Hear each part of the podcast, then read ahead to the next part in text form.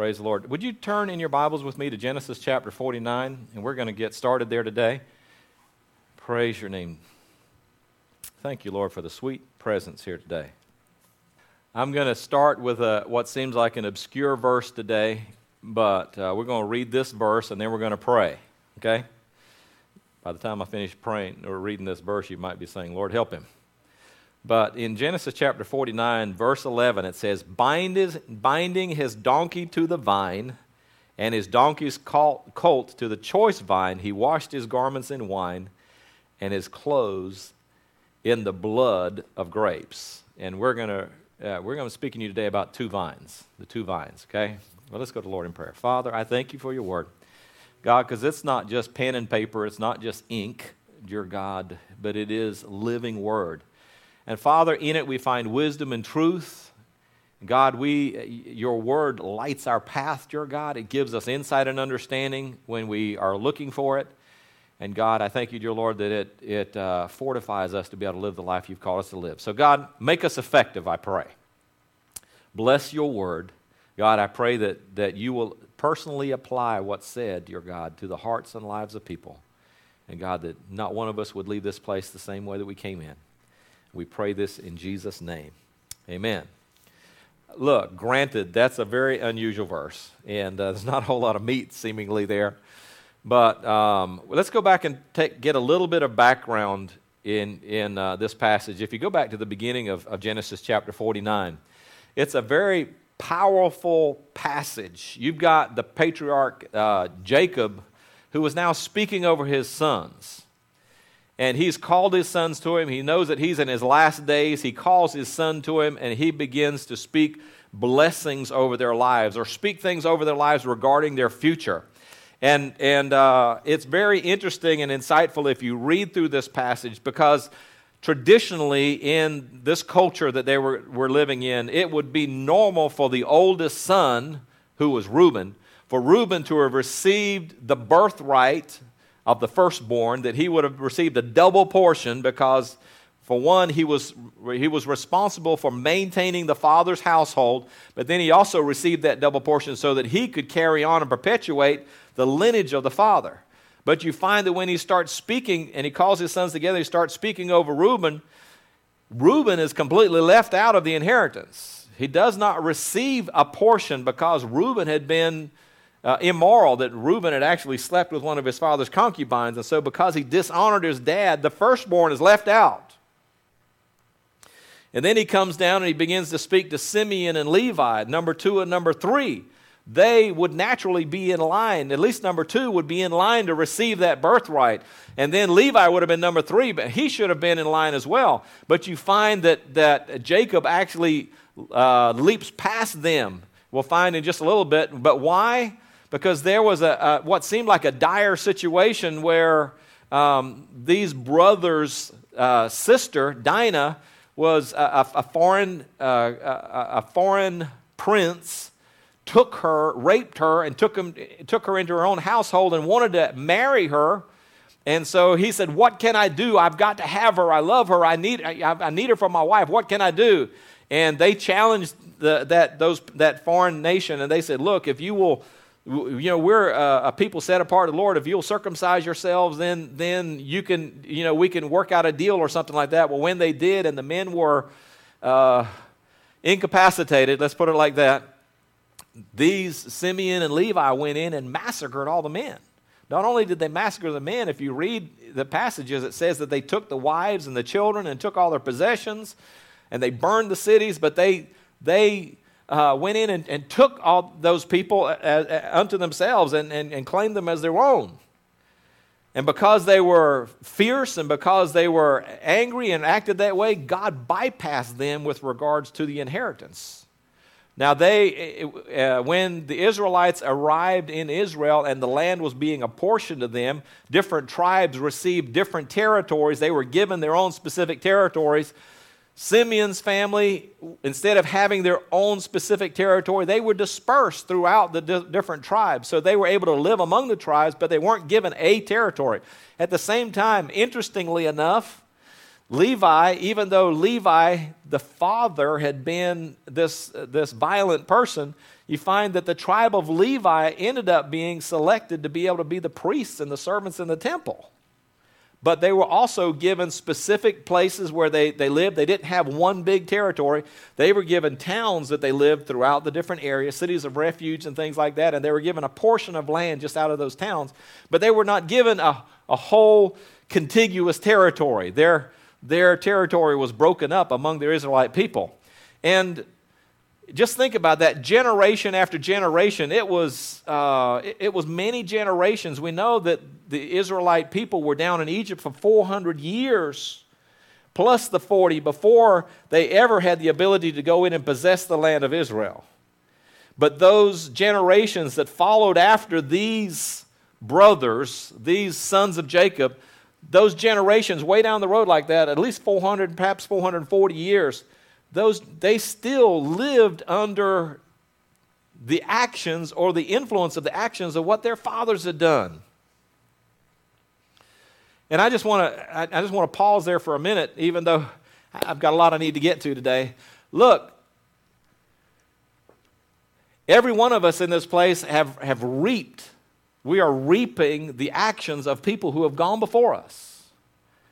In some ways, it's a blessing. There are people that, no fault of their own, did not have an inheritance in the land of, of Israel because of the fact that their forefathers had sinned, and there was a consequence that was being passed down from generation to generation. The scripture calls it a curse. They were being passed down from generation to generation. It can be alcoholism in a family, it can be the effects of alcoholism in a family, it can be infidelity in a family, or the effects that have been passed down. It's not just the direct sin or the direct thing, but it's sometimes there are manifestations that come from that. There's brokenness, there's pain, there's hurt, there's res- resentment that is passed down. At the, and, and, and that's something that we need to be mindful of, but at the same time, the other side of it is there is a right to receive blessings from people who have lived honoring God and who have done the right thing and have chosen to, to live the way that honored God, and that those are passed down as well. They are the, the uh, they are, are blessings that are passed down to the lineage that follows after you. There are people that that came out of the slavery and came out of the wilderness journey, and they received a portion of the inheritance in the land and they had nothing to do with it. It was because of the way their forefathers lived that those people received an inheritance. There was a blessing passed down. And, and we always need to be mindful of this that the way we live has consequences on the people that are around us, on our households, on the people that we have influence over, and the people that will follow us. So, are we living in such a way that the people who follow us will call us blessed? Or will they look at actions that we've done in our lives and they will regret the way we lived our lives? We need to have a broader perspective and a broader scope of the consequences of how we live. But right in the middle of this, and the passage that I want to get to, if you'll go to Genesis chapter 49, verse 8, here distant down the line of inheritance, not the number one, the number two, or the number three, but there is one Judah, a Judah who is a son of Jacob. Judah is the, the name Judah is, is very closely associated with praise because the name Judah sounds like the Hebrew word for praise. Judah, if you look at his, his, uh, his lifestyle and the record of his life, he was not a perfect person. He made mistakes. But the reality is that when you look at his life, you see a turn in his life, and he begins to respond honorably. One of the things that he did, just as a for instance, I don't mean to be going back into the whole history of Judah, but one of the things that he did when when Jacob sent his sons down to Egypt to be able to get some kind of food or sustenance during a time of famine in Palestine, and their brother who had been sold into slavery, Joseph, was down there now as the prime minister or the leader under Pharaoh in Egypt, and he was responsible for the storehouses of Egypt. Um, there was a, a, a, they didn't know that Joseph was in place. I don't want to take too much time with this, but what ends up happening, the youngest brother is being taken um, as though he had stolen something, and Judah steps up and he says, Look, take me in his place he offers himself in his place. So we can see that with all the things that Judah had been through, um, uh, Judah was partially responsible for Joseph actually being sold into slavery to begin with. But here, later in life, later years, you find that Judah is willing to substitute himself on behalf of his younger brother. So there must have been something going on in his heart. Perhaps he just grew in life. And I read that and I'm like, Lord, I thank you, dear God, that with all of my mistakes and with all of our mistakes, that God's grace still reaches out to us and He, he continues working with us to perfect us for His glory. He's, he is in, working in our lives to help us change so that we can start to reflect His character. The very first verse here, uh, it's actually verse 8, but the one that's the first on my sheet, everything that I've said was preliminary, okay? In Genesis chapter 49, verse 8, it says, Judah this is when Jacob's speaking over him, speaking blessing. You are he whom your brothers w- shall praise. Your hand shall be on the neck of your enemies. Your father's sons shall bow down before you. So, as Jacob is speaking over his son, Jacob's getting ready to die and go on to his forefathers. But he said, You, your hand will be on the neck of your enemies, and your father's children will bow down before you. And as you look at what God accomplished through Judah through the years, Judah was given, the tribe of Judah was given a special pra- place. They had a, a battle, a certain battle prowess, but also there's a foreshadowing here when he says, Your father's children shall bow down before you. There's a foreshadowing of the fact that there will be a kingly line, a royal status to the tribe of Judah. And we, as you go through biblical history, you find how that's played out. Let's go on to verse 10. The scepter shall not depart from Judah, nor a lawgiver from between his feet, until Shiloh comes, and to him shall be the obedience of the people. So, putting it in context, we, we know the history and we look back now to the beginning, and you've got this man who's standing there. He's had no scepter, he's had no royal lineage, he's just been one of the boys at the house. But the father speaking over him and said, The scepter shall not depart from Judah nor a lawgiver from between his feet until Shiloh comes. What does Shiloh mean? Anybody know? Cecile We were talking. Shiloh means the one to whom it is prepared, or the one who is appointed. And literally is pointing towards the day when Jesus would come. There would, and, and uh, we understand as Jesus, the Jewish people understood it as a Messiah that there would be one that was raised up among them to establish God's kingdom. And, uh, and so that word Shiloh is associated with the Messiah who would come, an anointed one who would come, one for whom it has been appointed. Okay?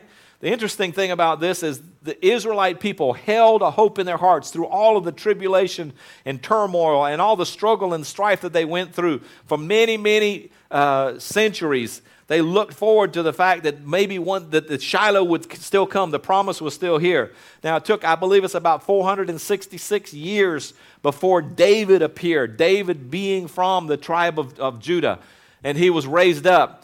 But um, um, so there was a partial fulfillment with King David coming into place that the scepter would be there. But we know that was never completely f- fulfilled until Jesus comes. Something that was interesting when I was looking at it that, that throughout, I know this is history, and a lot of y'all don't really get into history, but throughout Israel's kingdom, throughout, throughout the, the time frame of Israel's kingdom, that even up until the time of the Roman times, even when the Greeks had conquered them and when the Babylonians had conquered them, there were still uh, uh, people from the tribe of Judah who had were in power, had been placed in power. There was always some measure of self rulership in place even though some of them been carried off to into exile, there were still some, some in the lineage who are still in place. But in 70 AD, in 70 AD, there was, uh, you know, Herod the Tetrarch, I believe it was, was placed over the Jewish people along with the Roman rule, and for the first time, they were not able to govern themselves. And there was desperation that came through Israel. Matter of fact, it said that there were rabbis that began walking through Israel, and they would say, let me read it so that I don't misquote it. But it says that rabbis walked through the street of Jerusalem and said, Woe on us, for the scepter has been taken away from Judah, and Shiloh has not come. Woe to us, for the scepter has been taken away of Judah, and Shiloh has not come. So the rabbis were saying, We haven't seen our Messiah. We haven't seen our Shiloh. He hasn't come. But yet the scepter has been taken. We are no longer ruling ourselves. But what they didn't recognize, 70 AD, you know, they say that the dating of, of the AD uh, timeline, what do, we, what do you call it? Anyhow, our, our time system is probably about four years off. It should actually be backdated. So that would mean that this is at this time that Jesus was probably about 11 or 12 years old. What happened to Jesus around 11 or 12 years old? He went into the temple. He appeared in the temple and amazed the lawgivers. He amazed those in the temple. So the rabbis that were going around and saying, the scepter has been removed we don't have, I mean, our, our Shiloh has not appeared. The reality is, he was living among them at that time. He was on the earth already. So the prophecy had not fallen to the ground. They just weren't recognizing their Messiah yet. And it talks about that, that, um, that eventually, when Shiloh comes, into him shall the obedience shall be the obedience of the people. Let's go to verse 11. And then we've got this obscure, obscure verse, and we're going to take just a little bit of time to look at it, the one I read to begin with. And he talks about Judah, this kingly lineage that would come through Judah. We're talking about the, what God was endeavoring to accomplish through this kingly lineage. And it says of Judah and his lineage, it says, binding his donkey to the vine and his donkey's colts to the choice vine, he washed his garment in wine and his clothes in the blood of grapes. I, I, don't have time today to get into the washing of his garments in wine and his clothes in the blood of grapes. But I want us to fo- focus on this. It says he, he bound his donkey to a vine, and he bound the donkey's colt to a choice vine. We're going to take a little bit of, of time to do that. But would you turn with me to Isaiah chapter 5? Isaiah chapter 5 was really the gateway that unlocked some things to me here. Let me just tell you, it, when you're reading through Scripture, there are amazing things that you find. And for me, when I read a Scripture, I can say, wow, that was neat. That was great. I get something out of that. And then I'll read that Scripture again. I'm like, I did not see that there's something more there. And then I read it again, and all of a sudden it begins to just open up and open up. And it's like this amazing flower, this amazing truth. There's so much depth inside of there. And the more you read Scripture, the more the Holy Spirit will unlock it to you, the more insight that you'll see. But beginning in, in uh, Isaiah chapter 5 and verse 1, this, this, this passage is just a masterful work of poetic prophecy. And uh, I would encourage you to spend some time looking at it. It says in verse 1 Now let us sing, now let me sing to my well beloved a song of my beloved regarding his vineyard. My beloved, my well beloved, has a vineyard on a very fruitful hill. He dug it up, he cleared its stones, he planted it with the choicest vine, he built a tower in the midst of it, and also made a wine press in it so he expected it to bring forth good grapes, but it brought forth wild grapes. The imagery here is of a master, a landowner who's anticipating, he is intentional in what he's doing. He has an intention that he's trying, something that he's trying to produce. He's working hard to, to accomplish something, and so he looks for a choice. It says, what does it say? A very fruitful hill. Now, something you have to understand about the, the land of Judah, from what I understand, they say the land of Judah was, was very uh, uh, accommodating. It was very, uh, the word I'm looking for, it was a perfect land for growing vines. It was a very fertile land for growing vines, is what they, what they said.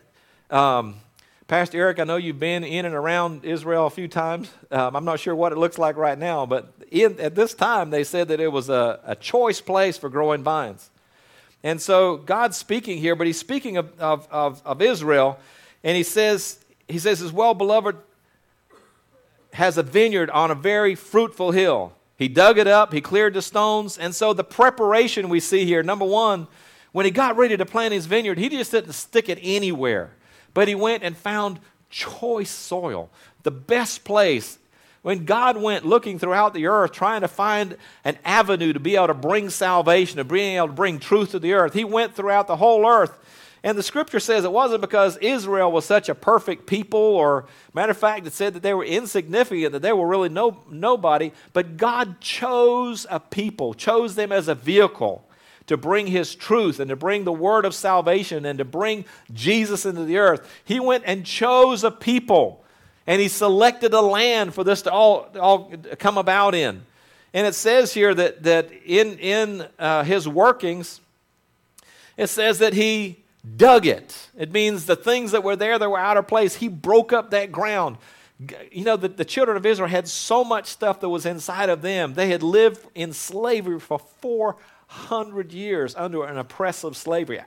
Who can really tell what type of brokenness that can put inside of people? That they were completely separated from their, their history and their culture. I mean, they were initially brought out of, of Ur of the Chaldees, and we know that there was all kinds of pagan worship that went on in that place, and then they wandered around in the land of Palestine without taking possession of it for years, and then the 400 years down in Egypt. And so, who are we? What is our identity? What is our purpose here on the earth? And all that they had lived with was that slavery and brokenness for so many years. Then God digs the earth of their life and digs the earth of their identity and digs their life of their purpose and plan and, and, and helps remove the stones of, of all the brokenness and the idolatry and the corruption. He works in them to take them out of that land and, and take them to Mount Sinai, where God appears to them on the mountain and He gives them His law. He begins fertilizing and He begins pouring His principles and His plan and His purpose and His identity for them, identity for them into their lives. So that they can be a different kind of people, a people of His choosing.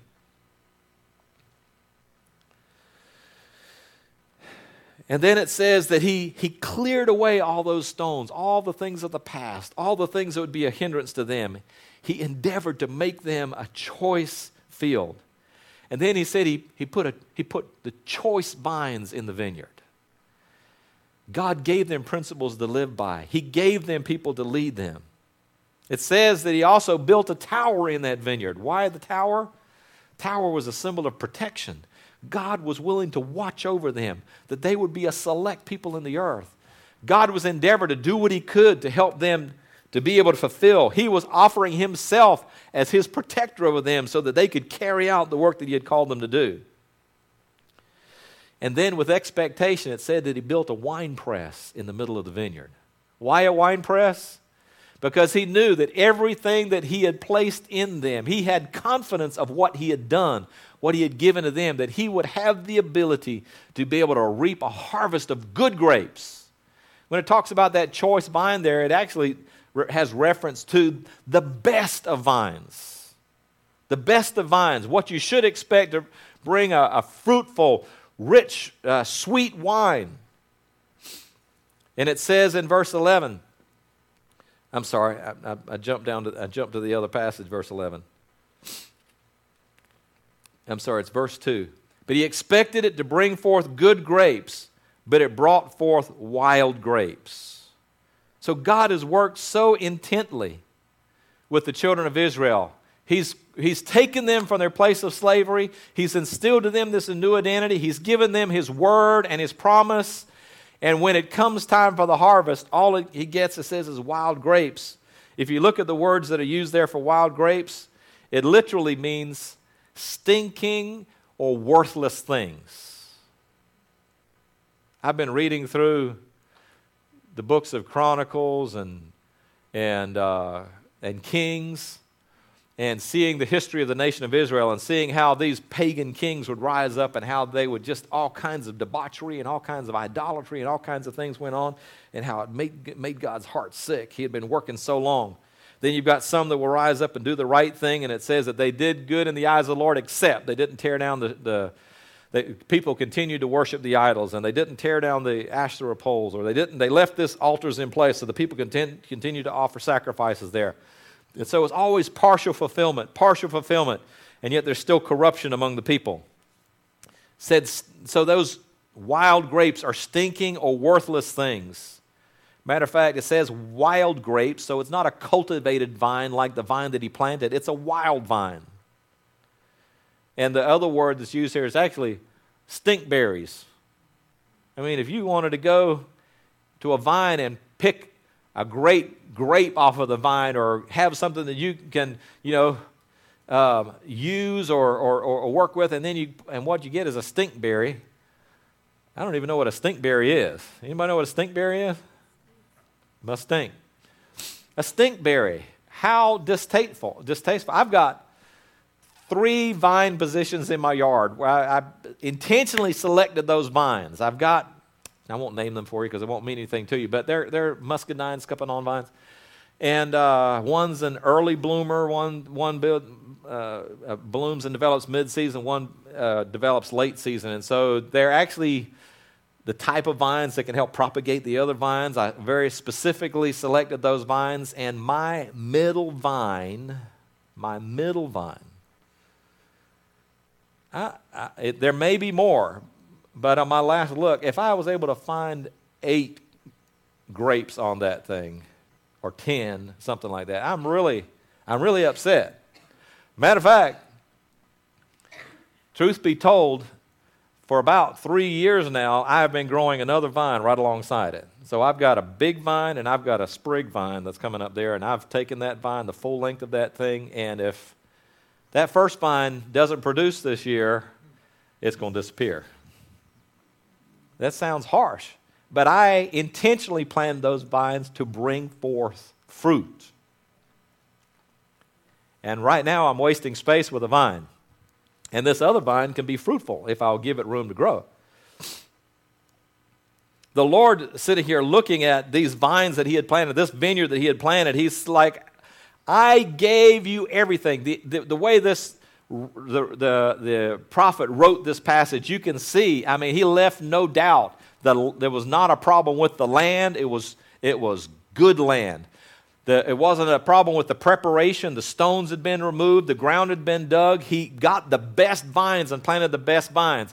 It wasn't because he had abandoned the vine and left it to itself and somehow wolves, or not wolves, but uh, foxes and, and, and wild animals came in, were able to come in and bring destruction to it because he set a tower to protect in the middle. It wasn't because he neglected it, not really paying attention to it. No, he even prepared a wine press because he was intentional. He was looking forward to receive to, to the harvest time coming.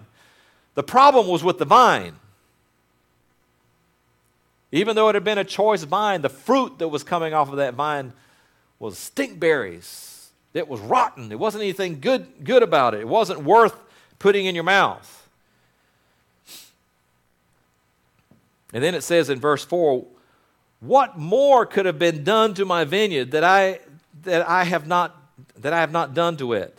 Why then, when I expected to bring forth good grapes, did it bring forth wild grapes?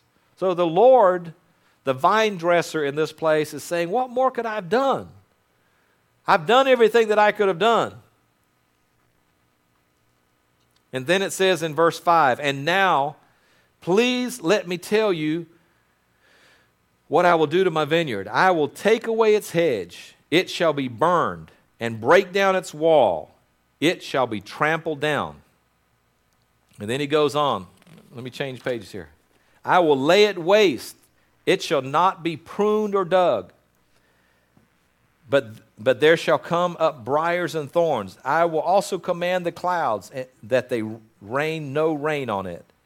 For the vineyard of the Lord of hosts is the house of Israel, and the men of Judah are its pleasant plant. He looked for justice, but behold, oppression, for righteousness, but behold, a cry for help. So, God's intention, He's talking about a vineyard figuratively, but really, He's talking about the people of Israel the people of Judah and how, even though he had done everything that he could do in order to produce righteousness and to produce justice among them, that because of the corruption of their heart and their unwillingness to yield to the purposes and plan of God, that God now was going to remove his hand of protection and there would be judgment that came on them. I don't think we get excited in the house of God when we talk about judgment. I don't think we should. We shouldn't be excited about seeing those things come. But God had to change something.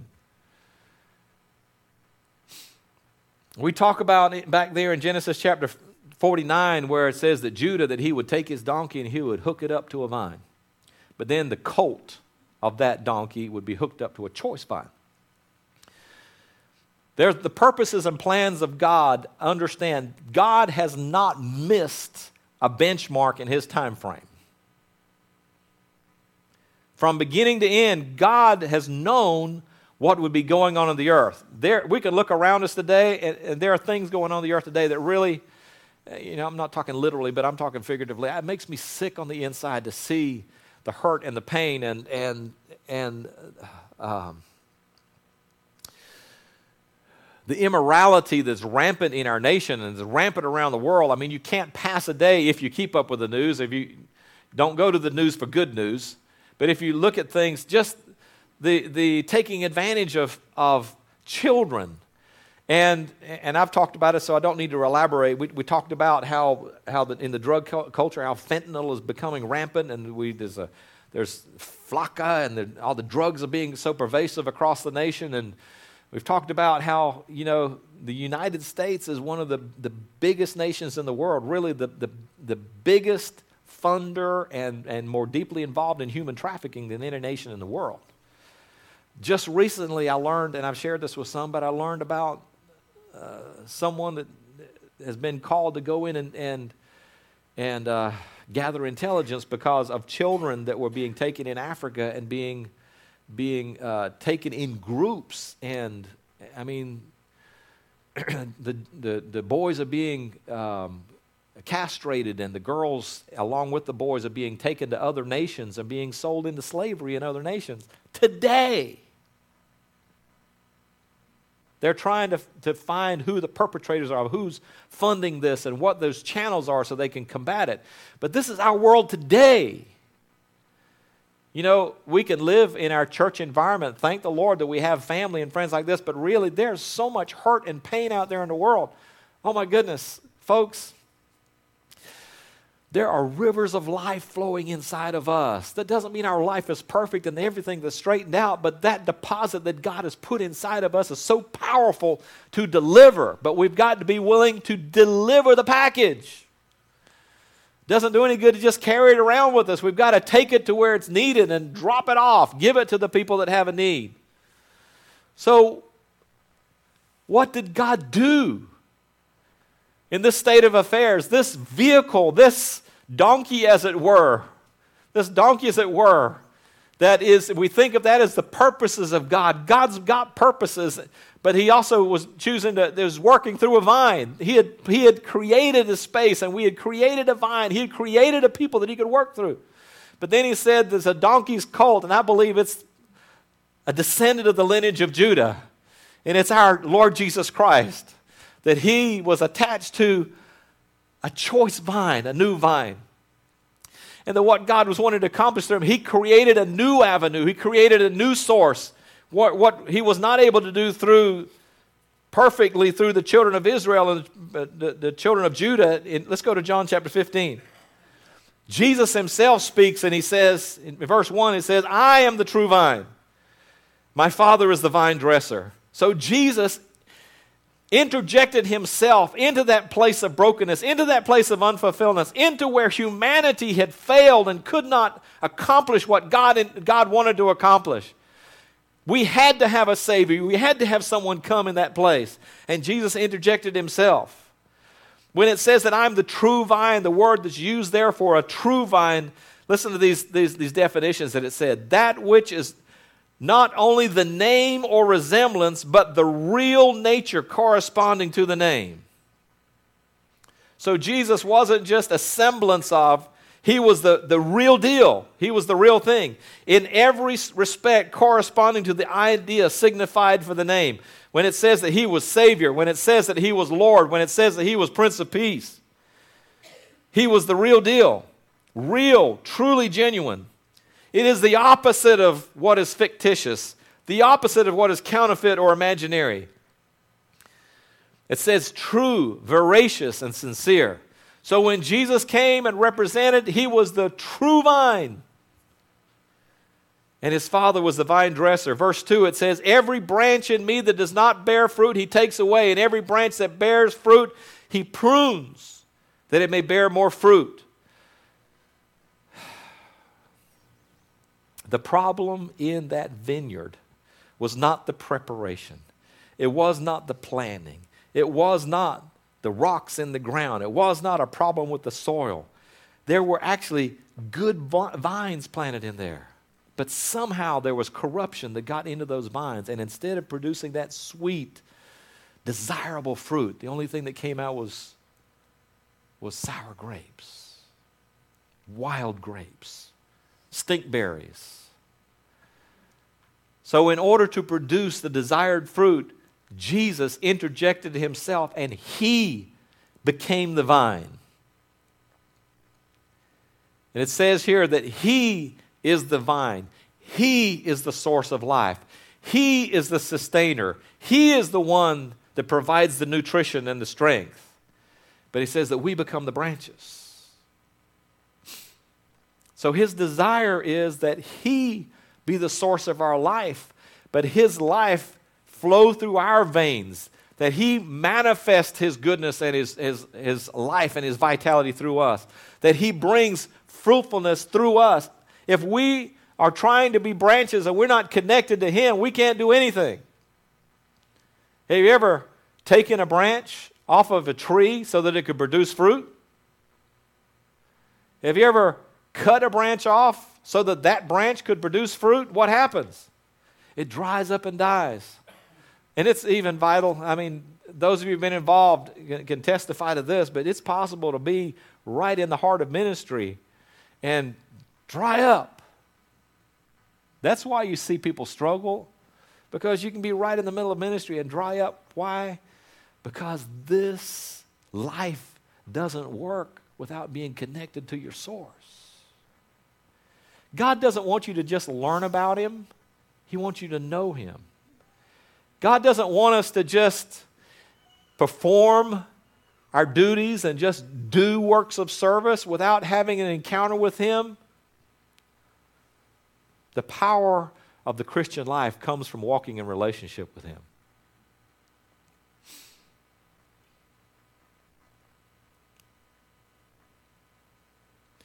Something I want you to have confidence in. It says in verse 3 You are already clean. He's speaking to his body now. He's speaking to you and I. He says, Look,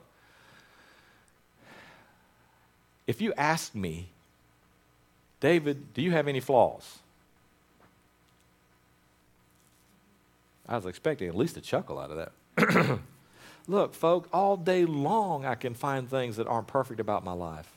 Things that I wish were better, things that I wish I did better, things, things that, and it's not about, I'm not trying to glory in that type of thing, because I, I tell you what, I love what God, the intimacy with the Lord. I love walking with the Lord in my relationship with Him. But, folks, if, if we are waiting to somehow not to have a bad thought or not to have an imperfect day or not to have a challenge or a struggle, if we're waiting for those things to be able to work for the Lord, it's not going to happen. It'll never happen. And a lot of believers, a lot of us, are stuck at a place where we don't feel like we're, we're good enough to serve the Lord. Or maybe God would rather have somebody else do something because they know more, they're more perfect, they can pray better, they may be able to sing better, they might, you know, they speak more eloquently or something like that. God's not looking for other people. God's vision is fixed clearly on you. See, when we are when we can glory in our sufficiency and don't depend on him, it really takes away from his glory. But when we are willing to step up and do something that God's called us to do, and he's able to shine through us, people are more drawn to him than we are, they are to us. He speaks in verse 3 and says, You are already clean. It's not because of what we did, it's because of what he did. You are already clean because of the word which I have spoken to you. Can we just go back and, and re reference what I said earlier about God's word? If God's put His Word inside of you, that Word is powerful. When God, when you read God's Word and it comes alive to you, if you'll take that Word and use it in your life, apply it to your life, speak it over situations or circumstances you come in contact with, It is powerful to rearrange things, to set elements and, and things in order to create what God purposed and planned, what He determined to happen. So release His word into your situations. Not only that, when you're in your quiet time or when you're busy driving down the road and the Lord speaks something personally to you, that Rhema word, that revealed word, release those things into your universe. Release those things so that God can accomplish His purpose. God is speaking to you something that He intends to do. The word which I have spoken to you, when God's spoken His word to us, we are equipped for, to do His work. I don't know how to emphasize it enough, but God's word inside of you is powerful. I, uh, I won't mention any names here, but I was sitting beside someone not too long ago, and, and this individual was talking, and all of a sudden the Spirit of the Lord just spoke to me, and I couldn't let go of it. I had to turn around and speak to them and say, There are miracles inside of you. There are miracles inside of you. Because I believe that God's raising up something inside of them. And folks, the word that may seem so familiar to us is so desperately needed by people around us. Sometimes I think we take that for granted the, the fact that there's hope, the fact that there's love, the fact that there's life, the fact that there can be peace. Just look at the fruit of the Spirit, those things laid out as far as the character in our life. But those things are so desperately needed in the world. God's released His Word into us. Not so that we become reservoirs, but so that we become conduits. He wants us to release His Word out there. The key to living a victorious life in the Lord, the key to being fruitful for the Lord, abide in me. This Christian life, this, this life as a child of God, is not intended to, to work outside of personal fellowship with the Lord. Our lives are so jam packed with busy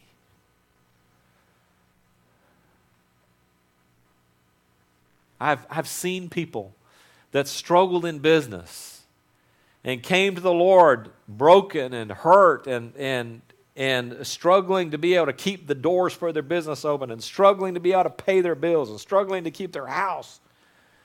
And they came on, on bended knee to the Lord, crying out, Lord, please help me, please help me. God begin to bless. And I've seen the other side of that where all of a sudden they get so busy and so involved that they don't have time for God. And then they fall away from the Lord because they're so busy, because they don't maintain the balance.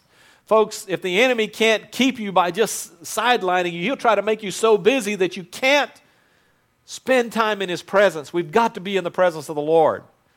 It's not a Sunday morning life, it's a seven day a week life. Take time to be in His presence. Read His Word. Talk to the Lord about the things that you're facing during the day. And then be quiet in His presence. Put on some worship music or just drive down the road and be still. Sometimes being still for me is taking out an ironing board and ironing. Yes, I said it. Mowing the lawn. Doing something where I may be physically busy, but my mind is able to be on the Lord. Just get in His presence. We cannot be fruitful unless we're taking time in the presence of the Lord. Abide in me and I in you, as a branch cannot bear fruit by, of itself unless it abides in the vine, neither can you unless you abide in me. There's got to be a personal relationship. I am the vine, you are the branches. He who abides in me and I in him bears much fruit. For without me, you could do nothing.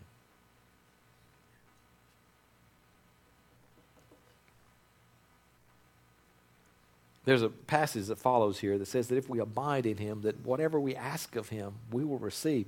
Folks, the preliminary aspect of that, there's a lot of people that come to the Lord with all kinds of requests. But the preliminary qualifier for that is that the key is that we've got to be abiding in him. Because if it's his life that's flowing through our branches, through our lives, then it will rearrange our perspective. It will rearrange our priorities. And what we'll begin to desire is what He wants to produce. And we'll actually be praying in agreement with the kingdom of God. We'll start praying in agreement with what is the best for our lives and not just our wish list.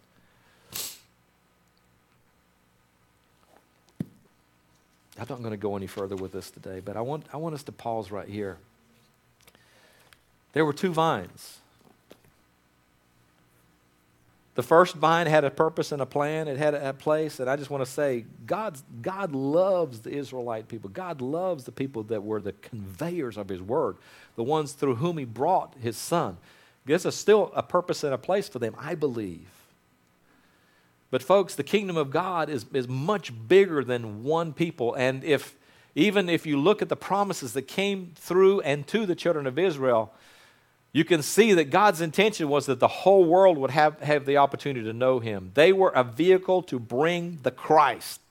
And from the Christ, the kingdom was for the world. That God's intention was to reach the world. Because God so loved the world.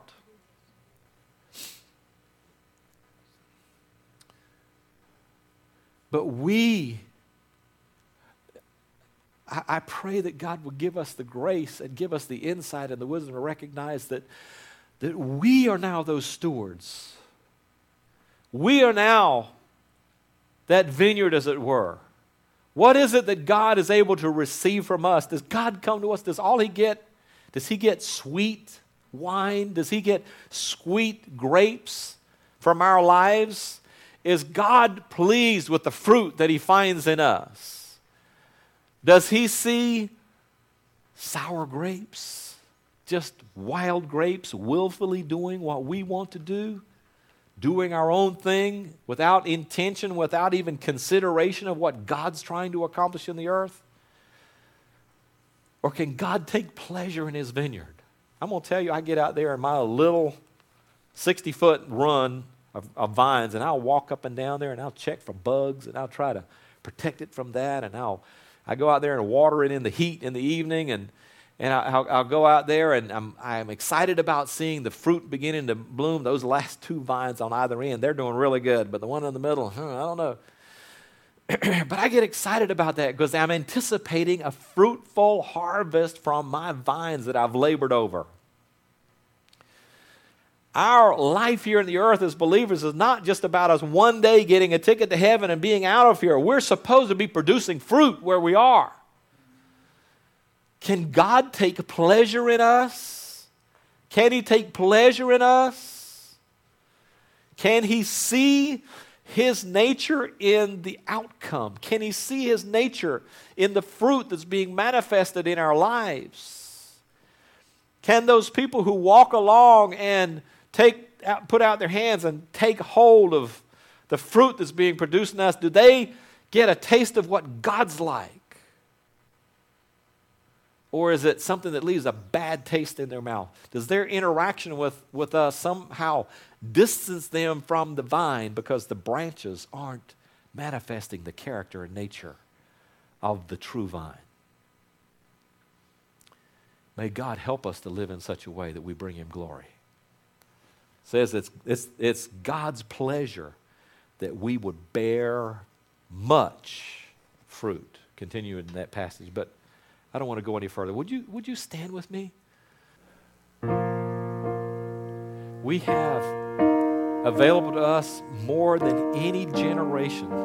There's never been a generation in the earth that's been so blessed with access to God's Word and God's truth. We've got videos that are out there. We've got YouTube. We've got, through our church, we've got Right Now Media. We've got the Bible that we can pick up and physically read. We can take apps on our telephone and get version after version after version and study notes and tools that have been provided for us so that we can immerse ourselves in God's Word. You realize that of all the nations that have ever lived on the earth, there's never been a generation that's had more access to the Word of God than what we have right now. If someone intends, there's not a limitation. They can find God's Word. But as stewards of God's Word, we need to make sure that we are being wise stewards and we're using what God's put in our hands. We don't take it lightly. Our time here on the earth is a stewardship. And there are generations it may not be generations in time, but it's generations with regards to birthright. There's people right now that are desperate for the word that's inside of us. As a body of believers, as a personal individual walking with the Lord, I just really want to challenge you. Would you just make a fresh commitment to the Lord today? It doesn't matter if there were stones or rocks or difficulties in your past. There's a master here today that's got the ability to uproot things, get things out, change your perspective. Your past is no more because he's broken chains. He's willing to make us fruitful vine on his behalf. Let's bow our heads to the Lord. Father, I have the right to stand before this people, dear God, and make a declaration over us, dear Lord. Father, we who call this our fellowship, this is a part, our place of worship, dear God, where we gather together as a family before you. God, we want to be a people that you can entrust, dear Lord, with the treasure of your kingdom. God, Lord, that treasure is your word, your God. It is your anointing, your God. It's, it's your purpose and your plan. But God, really, you showed what you consider valuable, dear Lord, by coming and dying on the cross. Lord, you love souls. God, the treasure that you want to gather to yourself as the nations, dear Lord. You want to bring people of every color, class, race, dear God, every, every place and position in the earth, dear God irregardless of where they are, regardless of where they are, dear God, you want those people, dear Lord, to know you so that they can be set free from the bondage and the snares and the hurts and the pain, the, the obsession and the possession, your God, and the, the, the uh, addictions, dear Lord, the entrapment, the ensnarement of sin. Lord, and I just want to pray over our body, dear God, would you allow us, dear God, to raise children for you? God, would you allow us, dear Lord, to be a storehouse, dear God, of your people? And would you allow us to disciple those that are lost, dear Lord?